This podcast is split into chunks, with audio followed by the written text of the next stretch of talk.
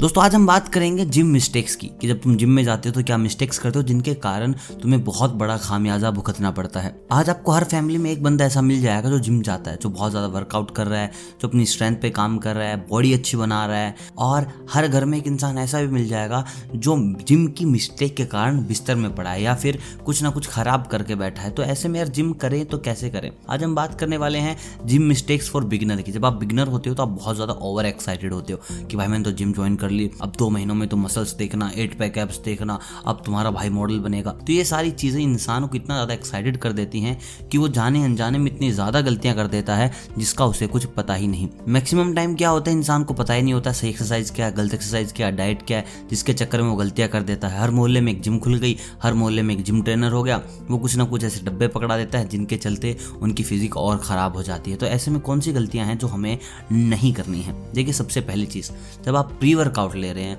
तो आप pre workout को लेते ही जिम में ना जाएँ।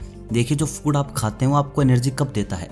जब वो पूरा डाइजेस्ट हो जाता है, जब तक वो डाइजेस्ट नहीं हुआ है, वो आपको एनर्जी कैसे दे देगा? तो ये वाली गलती आपको बिल्कुल भी नहीं करनी है कि तुम भाई उठे, रस्ते में तुमने एक दर्जन केले लिए, खाए और जिम में लग गए, फिर वेट उठाने कि तेरे भाई ने आज ना आठ केले खाए, आज करीब करीब अस्सी किलो वज़न उठाकर तो एक्सरसाइज करेगा। ये सबसे बड़ी गलती है।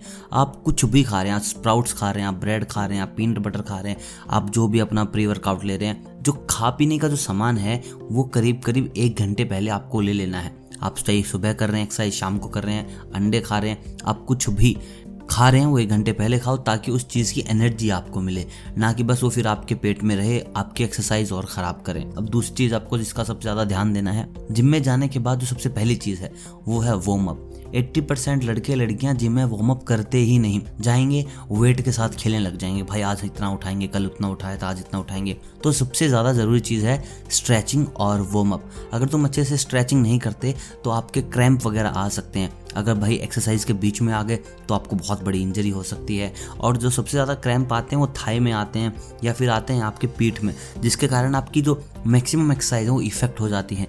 तो सबसे पहले जो चीज़ आपको करनी है, वो है आपकी स्ट्रेचिंग आप स्ट्रेचिंग में 10 से 15 मिनट अच्छे से लीजिए फुल बॉडी स्ट्रेच कीजिए, उसके बाद ही आपको एक्सरसाइज की तरफ़ जाना है। दोस्तों, अगली मिस्टेक जिसका नाम है ईगो लिफ्टिंग अब ईगो लिफ्टिंग क्या होती है? ईगो लिफ्टिंग होती है उन लड़कों के लिए, उन लड़कियों के लिए, जो ताव में आकर दूसरे को दिखाने के लिए जिम में इंप्रेस करने के लिए लोगों को, या फिर अपनी ईगो सेटिस्फाई करने के लिए ज़्यादा से ज़्यादा वज़न उठाते हैं। मान लीजिए उनकी कैपेसिटी सौ है तो वो लोग सौ नहीं उठाएँगे, वो दिखाएँगे कि भाई, मैं 120 उठा सकता हूँ। और अगर कोई 120 वाला बंदा है तो वो डेढ़ से उठाने की कोशिश करेगा, और यहीं पर ज़्यादा से ज़्यादा मिस्टेक होती हैं। देखिए, जो पावर लिफ्टिंग है, बहुत अच्छा गेम है। जो पावर लिफ्टिंग के गेम्स खेलते हैं, उनको इस चीज़ की टेक्निक हाँ कैसे करना है, कैसे नहीं करना, उनकी जो तैयारी होती है, जो उनकी बिगनिंग होती है, जो उनकी डाइट होती है, जो उनका फुल बॉडी कंट्रोल होता है, उसी चीज़ को लेके होता है। अगर आप खाली जिम में जा रहे एक अच्छी फिजिक के लिए। कि कपड़े आप पर अच्छे लगे। शीशे के सामने खड़े हो तो शर्म ना आए। तो ऐसे में भाई तुम्हें ये वाले रिस्क लेने की कोई ज़रूरत नहीं है।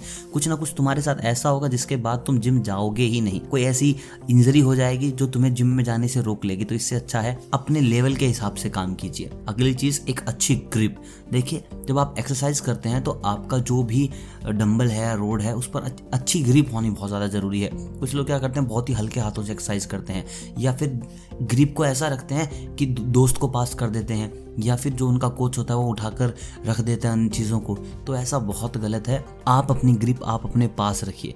जब भी आप एक्सरसाइज कर रहे हैं तो वज़न इतना ही उठाइए जितना आपके लिए सफिशियंट है। और उसके बाद ग्रिप इतनी मज़बूत रखिए कि जो एक्सरसाइज होगी वो फुल कंट्रोल में होगी। एक्सरसाइज में कोई लूप होल नहीं होगा। अगर एक्सरसाइज गलत है, फिर चाहे आप कितना भी वेट उठा लीजिए, आपकी कोई मसल ग्रोथ नहीं होगी। हाँ नुकसान ज़रूर हो सकता है। तो एक अच्छी ग्रिप होना आपके लिए बहुत ज़्यादा ज़रूरी है। दोस्तों, एक और चीज़ जो आप बहुत ज़्यादा गलत करते हो। अगर आपका कोई जिम पार्टनर है तो आप उसकी फिजिक देखे बिना, आप उसकी कैपेसिटी देखे बिना, बस हाँ तू मेरा दोस्त, मैं तेरा दोस्त, चला, साथ एक्सरसाइज करेंगे।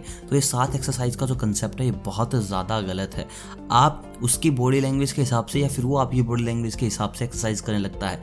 और हर किसी का जो बॉडी टेम्परामेंट है अलग अलग है, और यहीं पर आप अपनी मसल ग्रोथ को या तो रोक लेते हैं, या फिर उनको ऐसा कर लेते हैं कि वो कहीं ना कहीं डैमेज हो जाती हैं।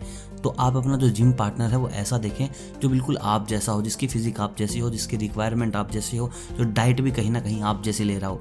अगर वो आपसे अलग है तो मान के चलिए आप दोनों में बहुत जल्द कुछ ना कुछ नुकसान हो जाएगा फिजिक के अंदर, जो कि आपके लिए बहुत ज़्यादा बुरा रहेगा। तो दोस्तों, ये वो मिस्टेक थी जो जनरली लोग करते हैं जिम में जाने से पहले, और बिगनर बहुत ज़्यादा करते हैं। तो अगर आप बिगनर हैं, ये वीडियो देख चुके हैं तो ये मिस्टेक बिल्कुल भी ना करें। साथ ही साथ मुझे कमेंट करके बताएँ, आपने अब तक कौन सी मिस्टेक की है, या फिर आपने कौन सी बड़ी मिस्टेक लोगों को जिम करते हुए देखी है। तब तक मैं लेके आता हूँ एक और वीडियो मिलता हूँ बहुत जल्द, अलविदा।